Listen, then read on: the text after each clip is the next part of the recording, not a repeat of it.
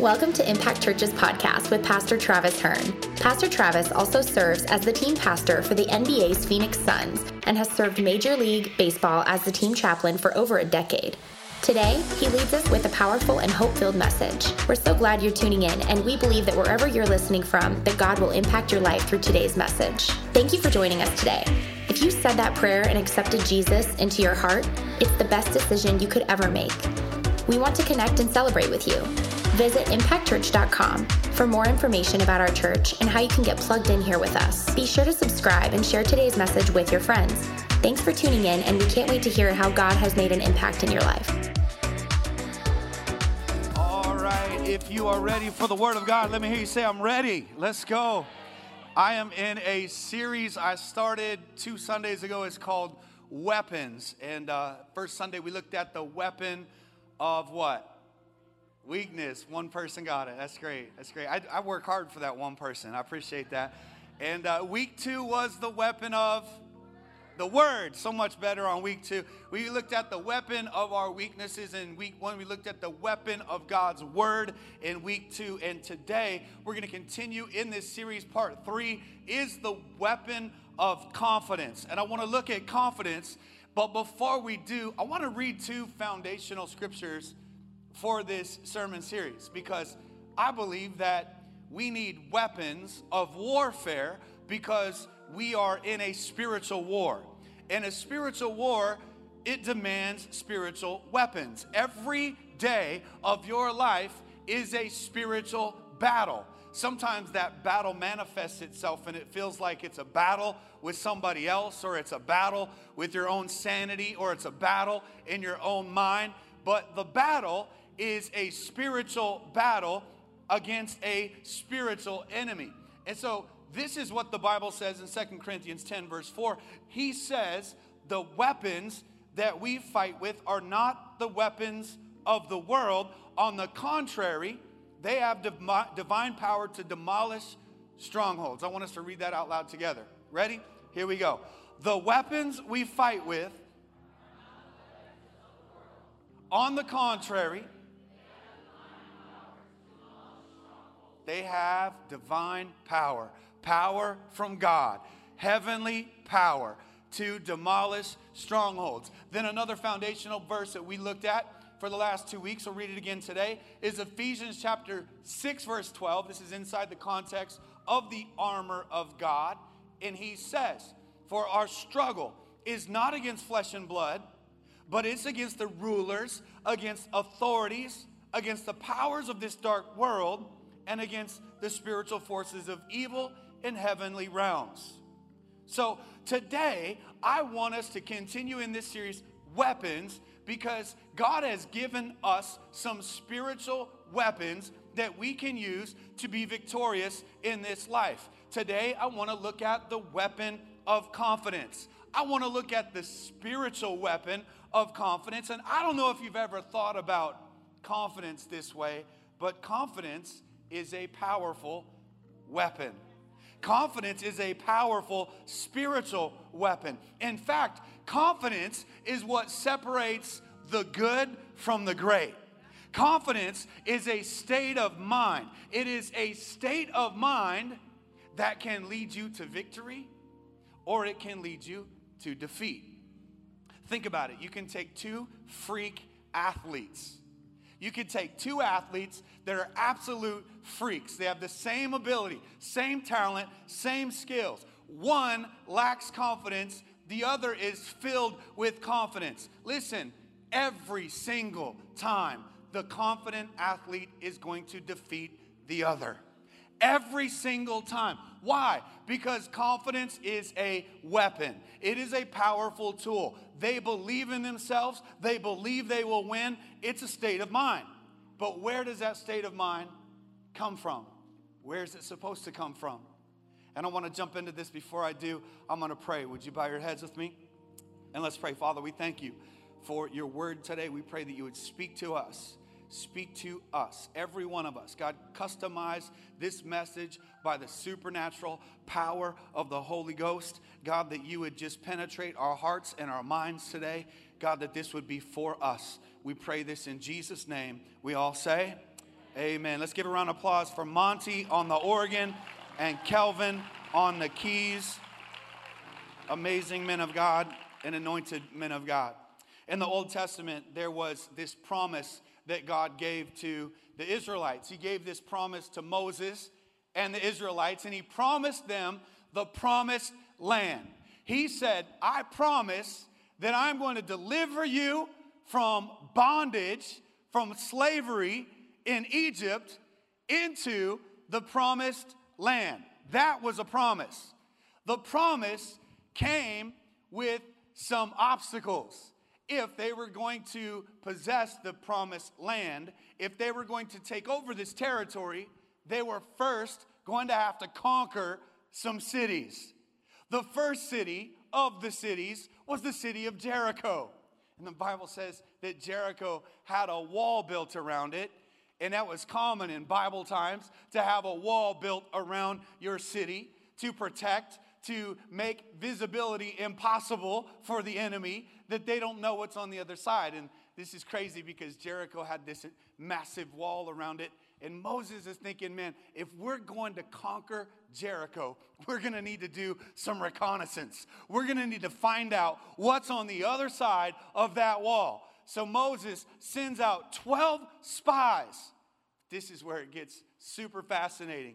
He sends out 12 spies to survey the land. And out of the 12 spies, they all come back with two different mentalities. 10 of them came back and said, there's no way we can defeat these guys. In fact, I call it the grasshopper mentality because 10 of them came back and they literally said, We cannot defeat those guys. They're giants. We look like grasshoppers compared to them. You know what's interesting? Nobody told them they looked like grasshoppers. They told themselves they look like grasshoppers.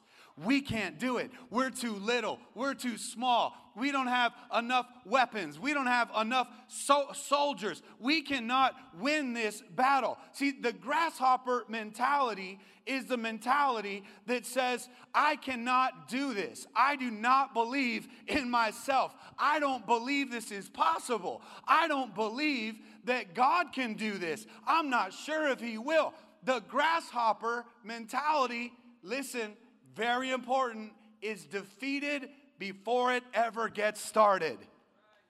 See, a lot of people today have a grasshopper mentality. They have a grasshopper mentality.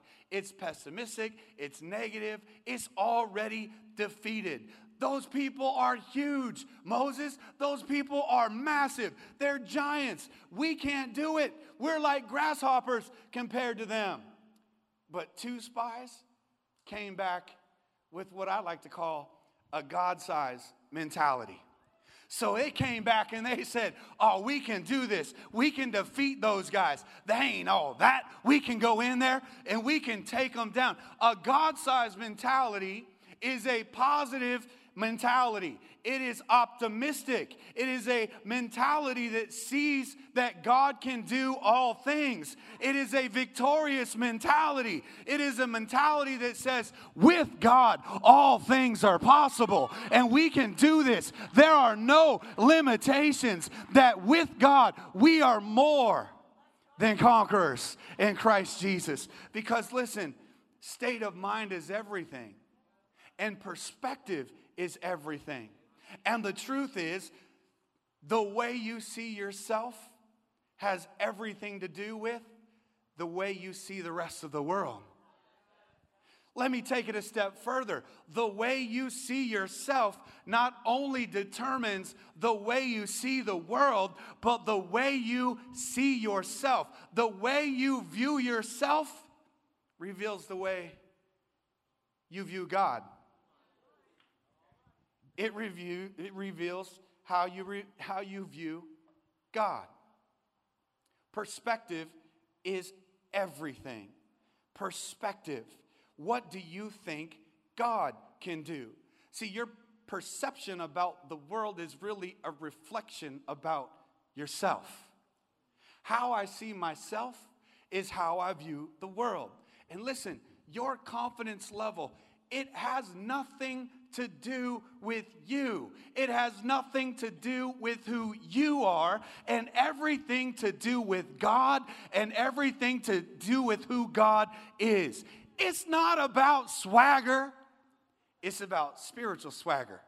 It's about knowing that I am everything God made me to be and I can become everything God wants me to be. Listen, you either believe that God is God or you don't. You either believe that God can do it or you don't. You are believe that God is the God of the impossible. How many believe that today? Or you don't. See, when you believe that God is the God of the impossible, the impossible is the limit. That's the limit. I'm confident of who God is. I'm confident of what God does. I'm confident in how God does it. I'm confident in when God does it. Listen, your confidence can take you into the promised land or it can leave you locked up in your own prison. Now, the truth is, we all struggle with confidence. Everybody even the seemingly like super confident people struggle in areas of their life with confidence, insecurities, fears.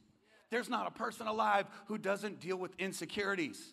Not one person in the world that's ever lived who doesn't deal with insecurities. But listen, with that, we have a choice. We have a choice that we can become a slave to our insecurities or we can become a slave to our Savior and what He says about us. Insecurities are a part of life, but they're incredibly destructive if you let them run your life. If you build your self esteem on what you think you are, you will always have a low self esteem. If you build your self esteem on what you think you can do, you will always have a low self esteem. Okay, Low self esteem and insecurities are destructive and damaging. God wants you to be confident.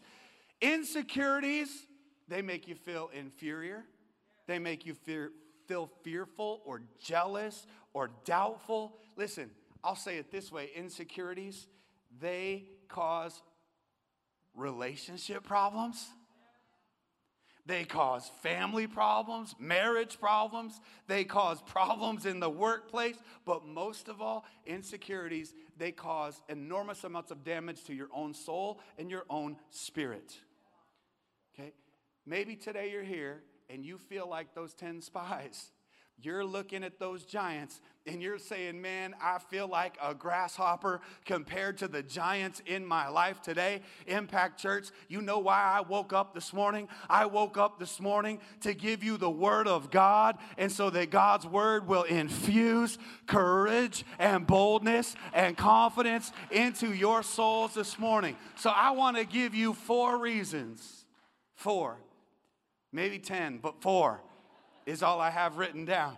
Why you can be confident in your, in, in, in, your Lord and Savior Jesus Christ. If you're ready, I want you to look at your neighbor in the eye. Look at me right now. Say, Here we go. Here we go.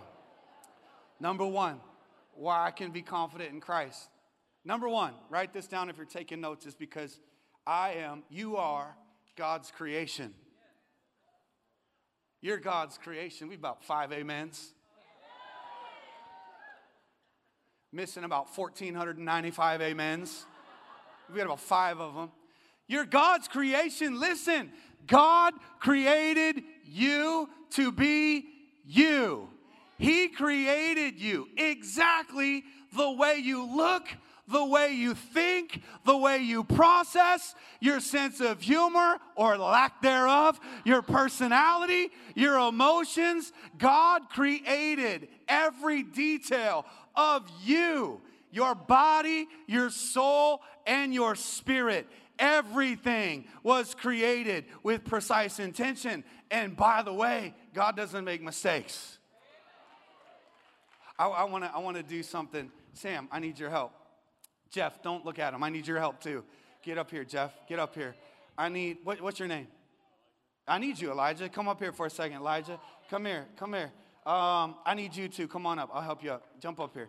Jump up here. Come on, jump up. Jump up, jump up, and get down. Yes, thank you for coming. Let me see. I'm just if I pass you over, it's just because I didn't like you. But I'm just look for somebody else. Who do I want? Right here. Right here. I, I need you, Gracie. Come on. Come on, Gracie. Yeah, you can get up here. You're an athlete. You can get up there. Okay. This is a church full of athletes, Grace. You're good. And, and, and so I've got a few people. Let me just see if I want anybody else. No, no, no, no, no, no, no, no, no, no, no. It's a tough service. Last service is super easy. So, so okay, okay, okay. This is good. I'm going with my five right here, the big five. Okay, listen. So, so you got Sam over here. Sam, you looking fly as always. And and tell me your name. Elijah. Okay, Elijah, you look good. Grace, you look good. Uh, okay, Jeff, Jeff, you looking like you barely fit in those. I mean, look at these thighs, dude. Like, my gosh, you barely fit in it. You, you squeezing those. That's what I'm saying, man. You guys are crazy, crazy. Okay, this is what I want to do. I want you to, to, to, I'm going to start over here. Sam. Yes, sir. We got a black dude over here. He's, he's our brother. And, and, and, and then we got a white dude right here okay? And then we got a blonde girl right here with blue eyes. And then what are you? I don't even know.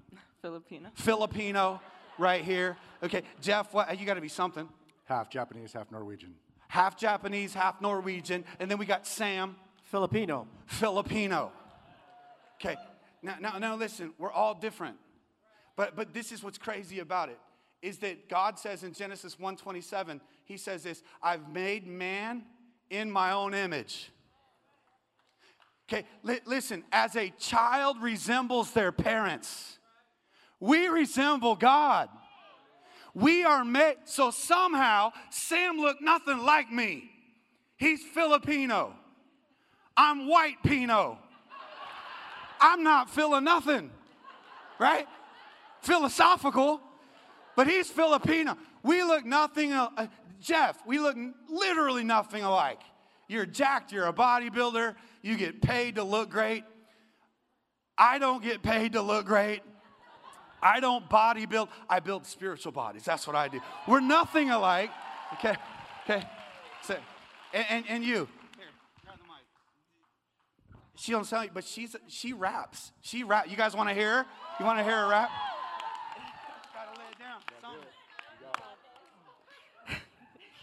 I wasn't expecting this at all. All right. Living because I got a purpose. All the hard work is worth it. I don't have time for flirting. Even when my heart is hurting, hold up, I told you, gotta get it like this one. we pull up. My whole click bad, no controller. And I,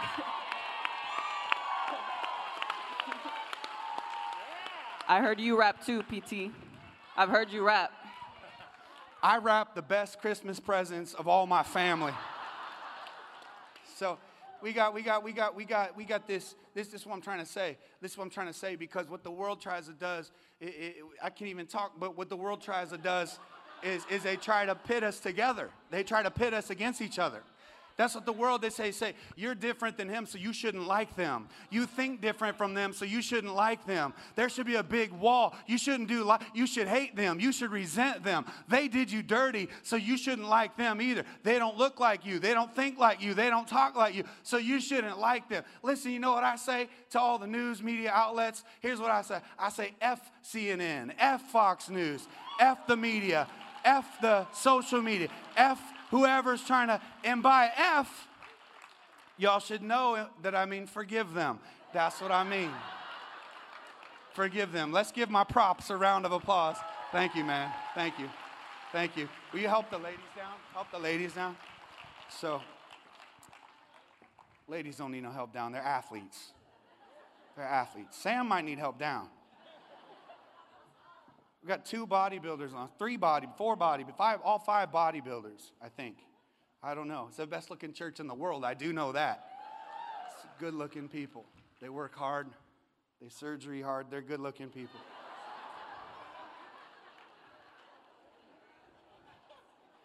You're God's creation. It, and this is what this is what this is Psalm 139 is like the coolest passage when it comes to you being a child of God.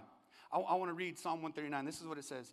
He says, You made all the delicate inner parts of my body. You knit me together in my mother's womb. Okay? You, you, he says, I thank you. You have made me wonderfully and complex. Your workmanship, God, is marvelous. How well I know it.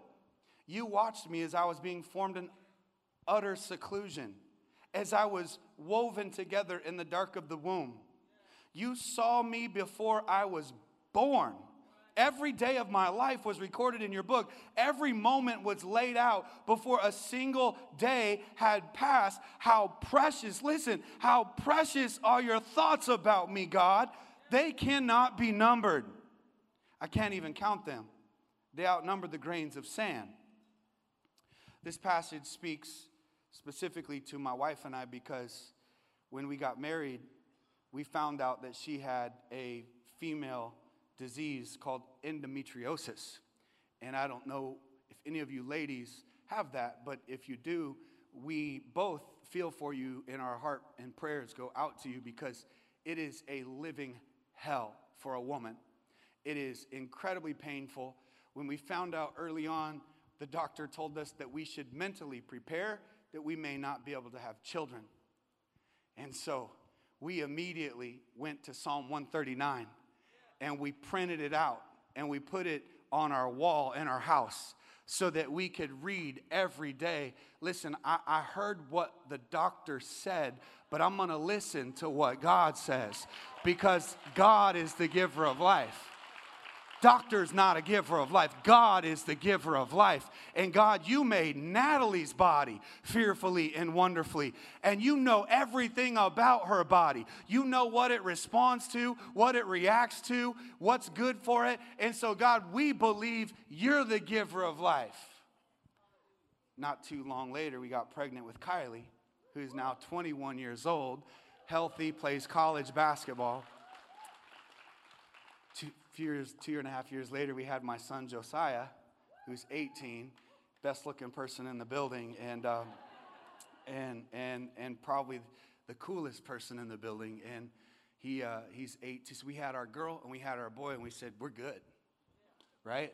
I'm good. So I went and saw uh, Dr. Chainsaw, and he went ahead and took care of the, the vasectomy. And, and, and, and that really gave me a compassion for women. Because to go lay on a thing in a doctor's, I'd throw your legs up in holsters and stuff. I'm like, yeah, this is, this is not enjoyable at all. And um, we got our boy and our girl. We felt so blessed. And then a few years after that, my wife was like, I feel like I want another baby. And I was like, uh,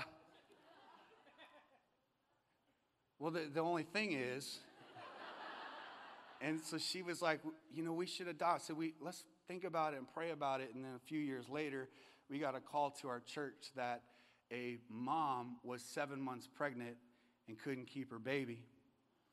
And two months later, we were in the delivery room watching our third baby be born. And she's 12. She's 12. And uh, you know, God's the giver of life you know, I know there's political views about abortion, but there's only one biblical view about a- abortion. God is the giver of life. Listen, your parents might have thought you were a mistake. I am preaching now because because because my mother had me at 16. That was not intentional. That she's not 15 going, I'd like to start a family now. No, accident when it came to my mother and my father, not an accident when it came to God. God is the giver of life. God knew what he was doing. God knows what he was doing. Don't you think if you are fearfully and wonderfully created and you are made in the image of God, that you should be overflowing with confidence about who you are in your life? God made you that way. He made you exactly the way you are. God knew you were going to be born before you were born. I love this other verse because it says that you're God's masterpiece. Listen to what it says, Ephesians 2:10 for we are God's masterpiece. He was created. He has created us anew in Christ Jesus so we can do good things He planned for us long ago. Masterpiece. I love that word. You know why? Because some of you don't think you're a masterpiece. Some of you don't have that kind of confidence. You don't like yourself. You don't like the way you look. You don't like your personality. You are God's masterpiece. You are his masterpiece. And you're created exactly the way he wanted you to be created. Masterpiece. Let's look at number two. The second reason you can be confident in Christ is because you're, you're incomparable. You, you cannot be, con- can you guys stop comparing yourselves to everybody else? You are one of a kind. There's never been anybody like you. There isn't anybody like you. And there will never be somebody just like you ever in the human race, in all of history, in all of the future. You are one of a kind. Look at somebody and tell them you're kind of like a collector's item. Come on, let somebody know. You're a collector's item. You're a collect. You are. You are one of one. I have a question. Is anybody into NFTs? You've purchased an NFT. Raise your hand. Raise your hand. You got like a space monkey or like a hungry hippo or you got a. You know, the value of an NFT is based on what the person buying it will pay, right? The value of an, eh, some of you are here, you've enjoyed Barrett Jackson, you bought a $900,000 car, congratulations. We're glad to have you today. You're going back home with your new one of one car from Barrett Jackson. Listen, when you're one of one, do you know how valuable that makes you? You're valuable. You're valuable. You are incomparable. You cannot be compared. Listen, stop comparing yourself to other people. We just read, we are God's masterpiece. Look at somebody and tell them, he is he is talking to you. Come on, tell somebody he is talking to you. You are God's masterpiece. There is not another like you. I get it. The struggle to compare is real. Like we compare ourselves in every possible way. I compare myself to you. We compare our looks, we compare our relationships, we compare our marriages, we compare our material possessions, we compare our success, our earthly success, we compare our careers, our callings, everything. Social media, someone posts something and we immediately start comparing and contrasting in our own life and our own world. Listen, I want to say this about comparing. Comparing is a sin and it is a destructive, self sabotaging habit. Because when you compare yourself to somebody else, you either think better about yourself or worse about yourself. Both are toxic, both are destructive. When I compare myself to you, I say, man, I've kind of got it going on.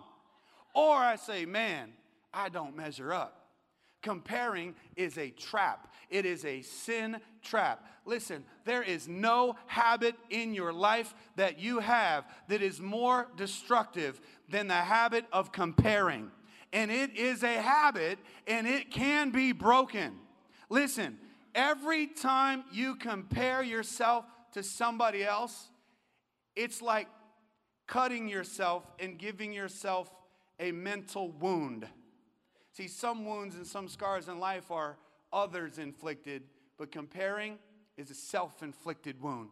It becomes a self inflicting scar because, man, I'm looking at you and then I'm looking at me, and then I'm looking at you and then I'm looking at me, and I either see you as better or I see you as worse. Look what Paul said about this in 2 Corinthians chapter 10. He said, We do not dare classify or compare ourselves. When they compare themselves, they're not wise. You know what I've noticed it seems like it seems like very few people in this world are actually happy with themselves. Very few people. They, they, they're not happy with themselves. Listen, God made you to be you. Exactly. If you're not being yourself, then something that God created for this world is missing. So many times we try to be somebody else. We try to look like someone else. We try to sound like someone else. Comparing, it will limit your life. It will become the lid of God's purpose for your life. Comparing almost kept me away from being a senior pastor. It did, because I knew God was calling me. People would say, hey, you should do it, man. And I would look at the national landscape of senior pastors. I'll say, there, I am not that guy. I am not a senior pastor. It almost paralyzed me from God's purpose for my life. Because I look at the national scene, I say, man, I ain't no T.D. Jakes. I can't preach like that. I said, man, I ain't no Rick Warren. I can't teach like that. Man, I ain't no Joel Osteen. I'm not a flour cake like that. I can't preach with the, sweetness of God.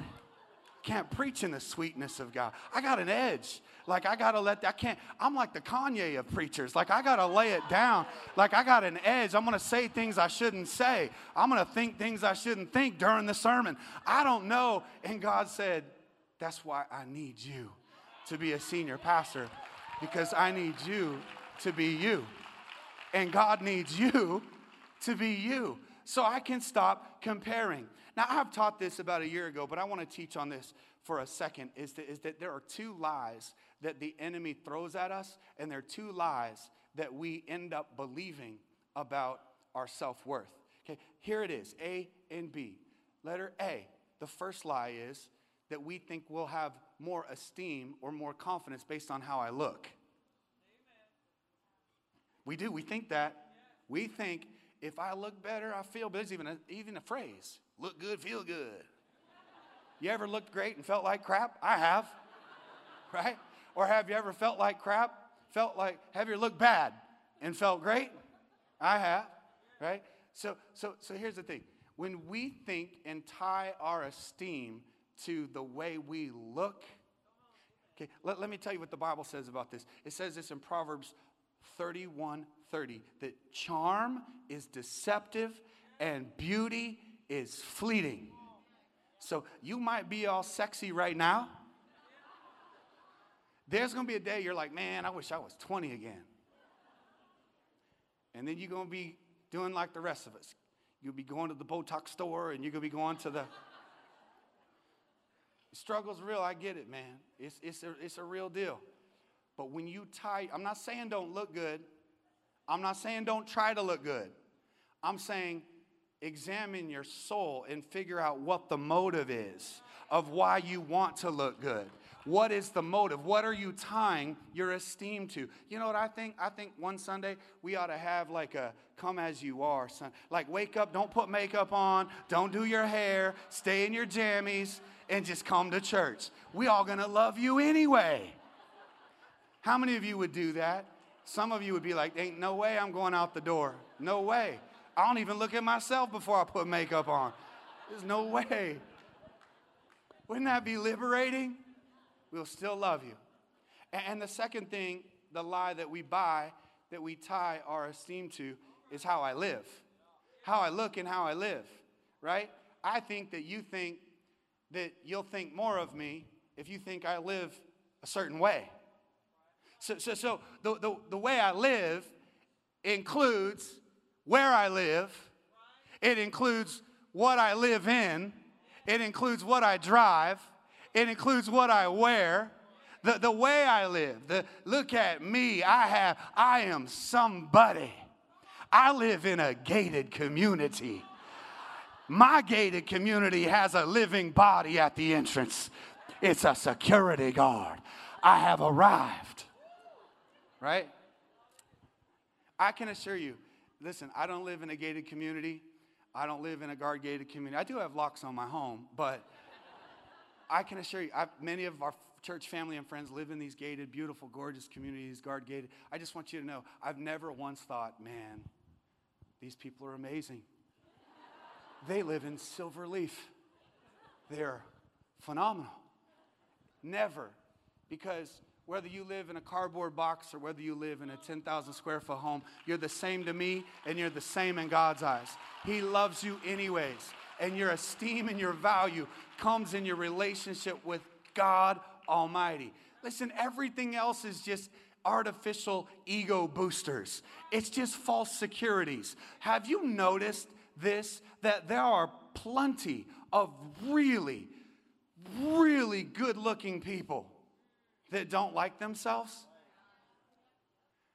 So our confidence can't come in how we look or how we live.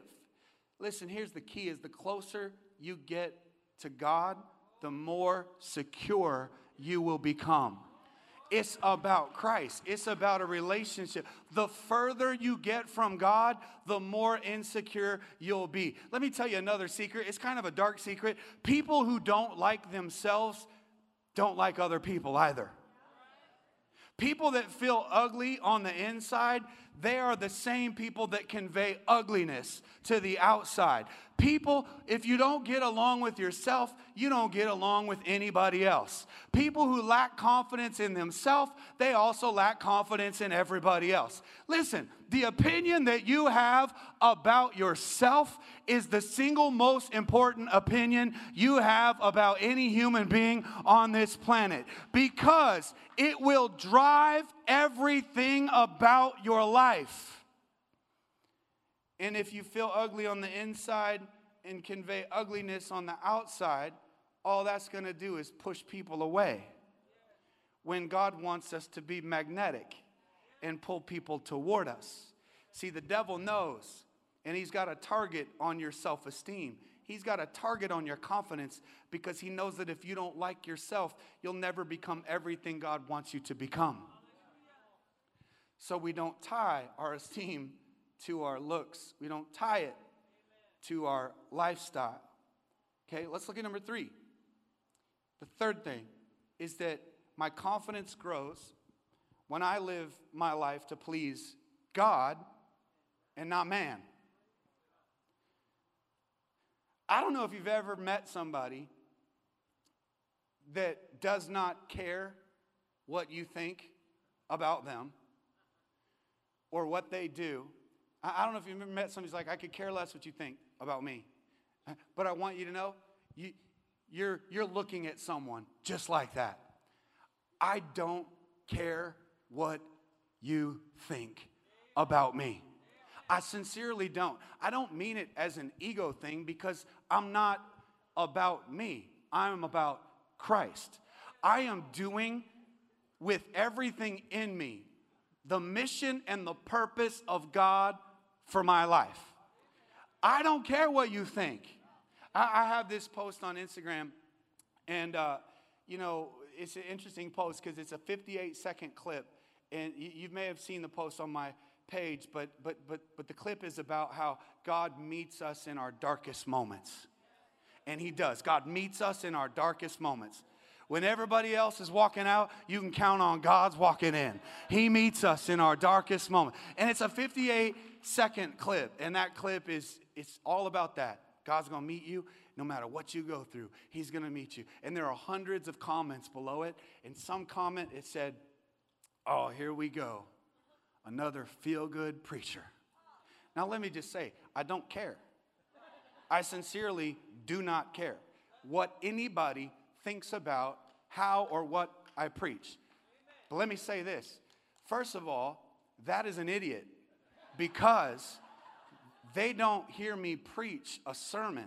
If you heard me preach one sermon, you would not write that comment because PT is not a feel good preacher. I am going to give you the word the way the word says it, whether you like it or not, whether you're comfortable with it or not. Hey, listen, I just told you abortion is not of God. I don't care what you think. I'm telling you what the Bible says. And I understand in a room this size with this many people watching online, there are people that have gone through an abortion. I want you guys to know this. Those of you that have had an abortion, I want you to know this and I want you to hear this. Okay? That was a baby that God created, you made a mistake, but that baby's in good hands and went immediately into the arms of Jesus Christ. Immediately. What I'm trying to tell you is stop caring about what other people think. Stop worrying about what everybody else thinks about you. Live your life to please God, not man. Don't be a people pleaser, be a God pleaser. I, love this passage in Second Kings. It's talking about Hezekiah. I don't want to read this to you. Chapter 18, it says Hezekiah was, was 25 years old when he became king. And he reigned in Jerusalem for 29 years. He did what was pleasing in the Lord's sight. He trusted in the Lord.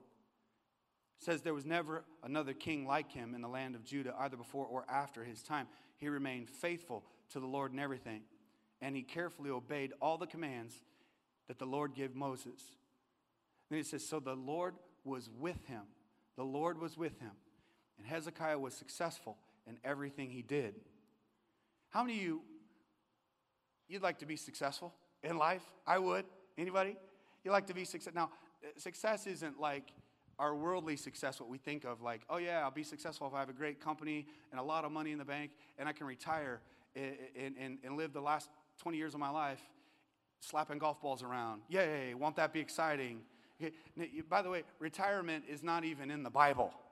It's not even a Bible idea. That's an American systematic idea. It's not in the Bible. It's not like it was like, you know, well, Moses resigned from his position as leader of the Israel nation and spent the last 28 years of his life golfing at Jerusalem's finest golf club and resort. Like, retirement, because retirement is not a biblical concept because what God called you to do, He didn't, he didn't call you to be a, a doctor. He didn't call you to be a salesperson. He didn't call, he, those are things you do. Those are professions that you do that ultimately are supposed to be a weapon and a tool for the kingdom of God. That's your platform, just like this one's mine. You have your platform. Okay? Now, for those of you that are retired, and I'm making you feel really bad about yourself right now, it's okay to retire. I'm just saying, when you look at biblically success and what is success in God's eyes versus success in man's eyes, two radically different two rad- radically different perspectives. So, success in man's eyes has nothing to do with success in God's eyes. But this is what it says here it says that Hezekiah was 25, 25, and became king. But this is what it says he did what was pleasing in the Lord's sight. See, some y'all are people pleasers. Now, let me just speak to it because not all people pleasing is bad. Okay? It's about the motive. Why do I want to try to please everybody all the time? See, some people, they're people pleasers because they truly have the heart of Jesus Christ, where they want to serve people, they want to make them feel happy, they want to bring them joy and love and encouragement. But other people are people pleasers because they're driven by their own insecurities. And so I'm trying to please you because I want you to like me. And that's dangerous. In fact, the Bible says it's dangerous. In Proverbs 29 25, he says it's dangerous. It's dangerous. We have this verse. Let's read this one out loud together. It's dangerous to be concerned with what others think of you, but if you trust in the Lord, you are safe. Let, let, let me set you free today, Impact family. There's only one person that you need to please, and that is Jesus Christ. And He's already pleased with you. One of the greatest things that feeds our insecurities is what other people think. Right? Like, I wonder what people think about me. I wonder what they think about me. I wonder what they think about what I just said. Man, I hope they don't. Man, I wonder what let me just set you free again. I'm here to set you free today. Is that you can stop worrying about what other people think about you because they're not. They're thinking about themselves and about what you're thinking about them. So you spend all this time worrying about what, and they're not don't think you're so important that you're on their radar screen all the time. They're worried about what you and everybody else are thinking about them. Maybe you've heard this statement. It's a great statement that we spend money we don't have to buy things we don't need to impress people we don't even like. How screwed up is humanity? So you don't have to worry about it. Live your life to please God, not man. This is the way I view my life personally. I fall short every day, but this is how I view it. If I live my life to please God, then my wife Natalie reaps the benefits. because I want to be a man of character and a man with a servant's heart and a man that's faithful and loyal and a man that's trustworthy and a man that's a protector and a man that's caring. So if I do that like I'm doing it for God, Natalie reaps the benefits and we have a great marriage. If I parent, but I do it like I'm doing it for God. I want to be a man of God. I want to be a, a man who chases Jesus. My children reap the benefit. I don't have to please them, I have to please Him. And then because I'm pleasing Him, it pleases them. How many know that to be true today? That we need to be a God pleaser. Let's look at number four. Number four. This is like the never ending service. I apologize. BJ took forever. Blame it on the special guest. This one is, this takes it home. This one is it. This one could have been the only point today. Number four is that you can have confidence in Christ because you have the power of the Holy Spirit that is dwelling inside of you. When you're prayed up and praised up, you're powered up.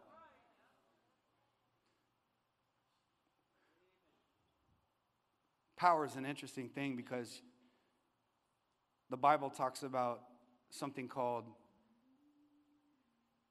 dunamis power in the book of Acts. And the word dunamis is a Greek word that translates into our English word as dynamite. So we can have this dynamic, like dynamite power in our lives and I can be confident in who I am because Jesus dwells in this temple. I want to speak about temples. You guys, you guys got time for this? Because I got to speak about temples for a minute. This is what the Bible says about your, your body. Your body. Okay? It says this in 1 Corinthians 6:19. Do you not know that your bodies are temples of the Holy Spirit who is in you, whom you've received from God? You are not your own. You are bought at a price. That was the cross of Jesus Christ and at Calvary. Therefore, honor God with your bodies. Read the last sentence with me. Therefore, honor God with your bodies. Read it one more time. Therefore, honor God with your bodies. Ask yourself this question The lives that you live, the things you do, the places you go, the environments that you're in. Are those pleasing to the Holy Spirit who dwells within you? The things that you see, the things that you listen to. Sometimes, listen, sometimes you got to make some hard decisions that cut off those fleshly desires so that our bodies are pleasing to God our bodies are pleasing to God. It's the temple of God, it's the temple of the Holy Spirit. It's the temple. He lives in here. If I can't take the temple somewhere in life that I knew God would not be happy with, then I should not take that temple there. It's the temple of God. See, in the Old Testament, you read about the, the temples or the tabernacles. Those were geographical locations. And for a while, the first temple, it was mobile, and you had the Israelites moving in, in, in, in harmony and unity with the Ten Commandments. And the tabernacle was pop it up wherever we want to have church and make an altar. And then you get towards the later times, and we've the, the Temple of Solomon was built. By the way, they raised more money for the Temple of Solomon, the church that Solomon built back in the day in Bible times, 4,000 years ago, than any church has ever raised in the history of fundraising for church. They weren't playing around. It's the temple of God. It had precision about every detail. Every detail, every detail about the temple of God was described in the Bible. This is what it's going to look like. This is what it should be like. This is what's going to happen in that area. This is what's going to happen. In the New Testament, the temple became your body your body. That's the temple. So, what temple, what church are you showing the world? What temple do they see? Does that look like the church of Almighty God? So, listen, This is the reason I bring this up because confidence is directly tied to the power of the Holy Spirit that dwells within the temple. I don't have to draw from external sources to build my esteem. I draw from the internal source, Jesus Christ, to build my esteem. Confidence. This is what it says in Romans 8:11. It says the spirit of God who is raised from the dead lives in you. The spirit of God who was raised from the dead lives in you. And I just want to close with this final story because I think it says it perfectly. Do you remember the story when Jesus was being taken away to be crucified? They found him in the Garden of Gethsemane. They arrested him. They took him away. And some people saw one of his disciples, Peter, and they go, That's Peter. He's with him. And they go over to Peter and they go, Peter, aren't you with Jesus? Aren't you one of his disciples? Peter's like, Man, I don't know that dude. You got the wrong guy. You, you sure you're looking for Peter? Because Pete there's another one over there. He goes by Pete. I'm not the Peter you look. I don't know that man. Why did he say that? Fear. I don't want to die. I don't want to be crucified. I don't want to be murdered. I'm afraid. I'm not with that man. That's what fear does. It makes you hide. I'm not with that man. Jesus is crucified. Then he rises again from the dead in the power of the resurrection. Then Jesus goes, and the Bible says he appears to all of his disciples, including over 500 people. And he goes to his disciples and he said, Remember, in the Gospels, John the Baptist, Jesus' his cousin, he said, I baptize you with water, but somebody's coming who's going to baptize you with fire. And he's talking about Jesus. And now in Acts chapter 1, Jesus he appears to 120 people. And he tells them this He says, Do not leave. He said, I'm leaving I'm about to send up into heaven right now. But do not leave here until you receive the promise, the Holy Spirit. Do not leave. And then in the book of Acts, chapter 2, listen, this is crazy. In the book of Acts, chapter 2, it says 120 people. They're all together. They're all in one accord, in one mind. They're all in unity. They're all praising. They're all praying. And then the Bible says what looked like distributed tongues of fire, like everybody had a flame above their head. Remember? I baptize with water, but one's coming who's going to baptize you with fire. And now they're in their upper room and they're waiting and they're praising. Jesus said, Don't leave until you receive the gift of the Father. They didn't even know what the gift was. So they're just waiting. We ain't supposed to be getting a gift, Sam. We're getting some sort of gift. I don't know what the gift is. Hallelujah. Thank you, Jesus. We love you. Father, you're good. Waiting on that gift. And then the Bible says the Spirit of God, like a rushing roaring, mighty wind comes through, and they all get baptized in the Spirit of God, in the fire of God, and they start speaking in other tongues and languages that weren't their own. It's morning time, like 9 a.m., and people are walking by going, What are they doing? They must be drunk. They sound crazy. Peter, same Peter from a few days before, same dude, but different dude. He's now baptized with fire and the Spirit and the power of God, and he stands up. And in Acts chapter 2, I call it the first Pentecostal sermon. And he preaches. And he said, We're not drunk like you guys are saying we're drunk. He says it's only 9 a.m. Isn't that a funny statement? Like I could see your point if it was 9 p.m., but it's 9 a.m. We're not drunk. And he said, Now, this is what was prophesied by the prophets long ago. This is what was prophesied that would happen. This was already foretold that this day would come. And then Peter stands and he boldly preaches the birth, the life, the death, and the resurrection of Jesus Christ. And the Bible says right there on that day that 5,000 men were added to the Christian church all in one moment. What changed? It's the same Peter, but it's a different Peter. It's the same body, but it's a different body. It's the same mind, it's just a different mindset. See, God wants us to be full of confidence.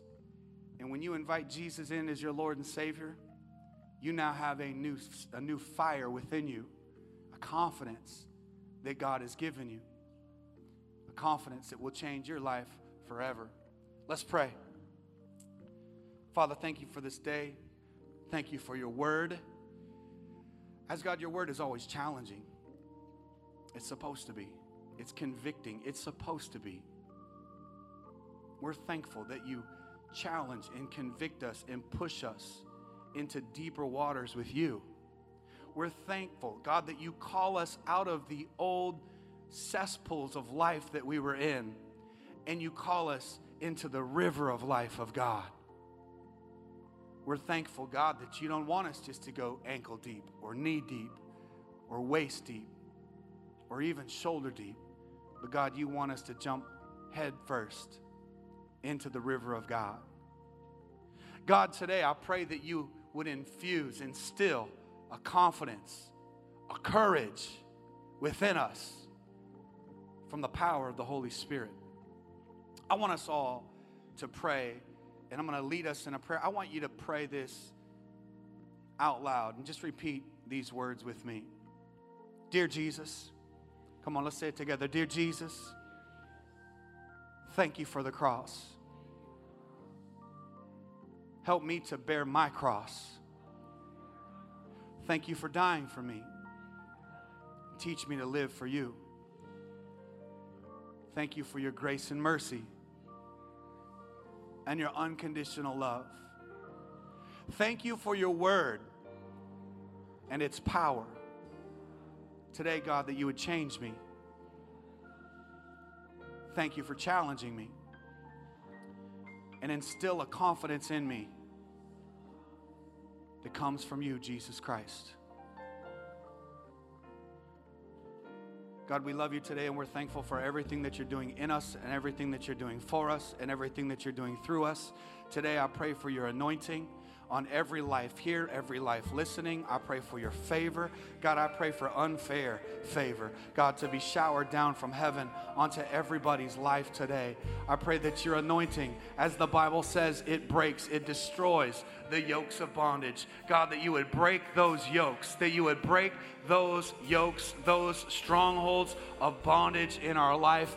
God, that you would set us free because the Bible says, Who the Son sets free is free indeed. Because the Bible says, Where the Spirit of the Lord is, there is liberty. Because the Bible says, I can do all things through Christ who gives me strength. Because the Bible says that I'm more than a conqueror in Jesus' name. Today, God, we put our trust in you, we put our hope in you, we put our joy in you, our future in you. God, we love you. We love you. We love you. And we pray this in Jesus' name. We all say, Amen. Come on, let's give Jesus a round of applause for his goodness today. Thank you for joining us today. If you said that prayer and accepted Jesus into your heart, it's the best decision you could ever make. We want to connect and celebrate with you. Visit impactchurch.com for more information about our church and how you can get plugged in here with us. Be sure to subscribe and share today's message with your friends.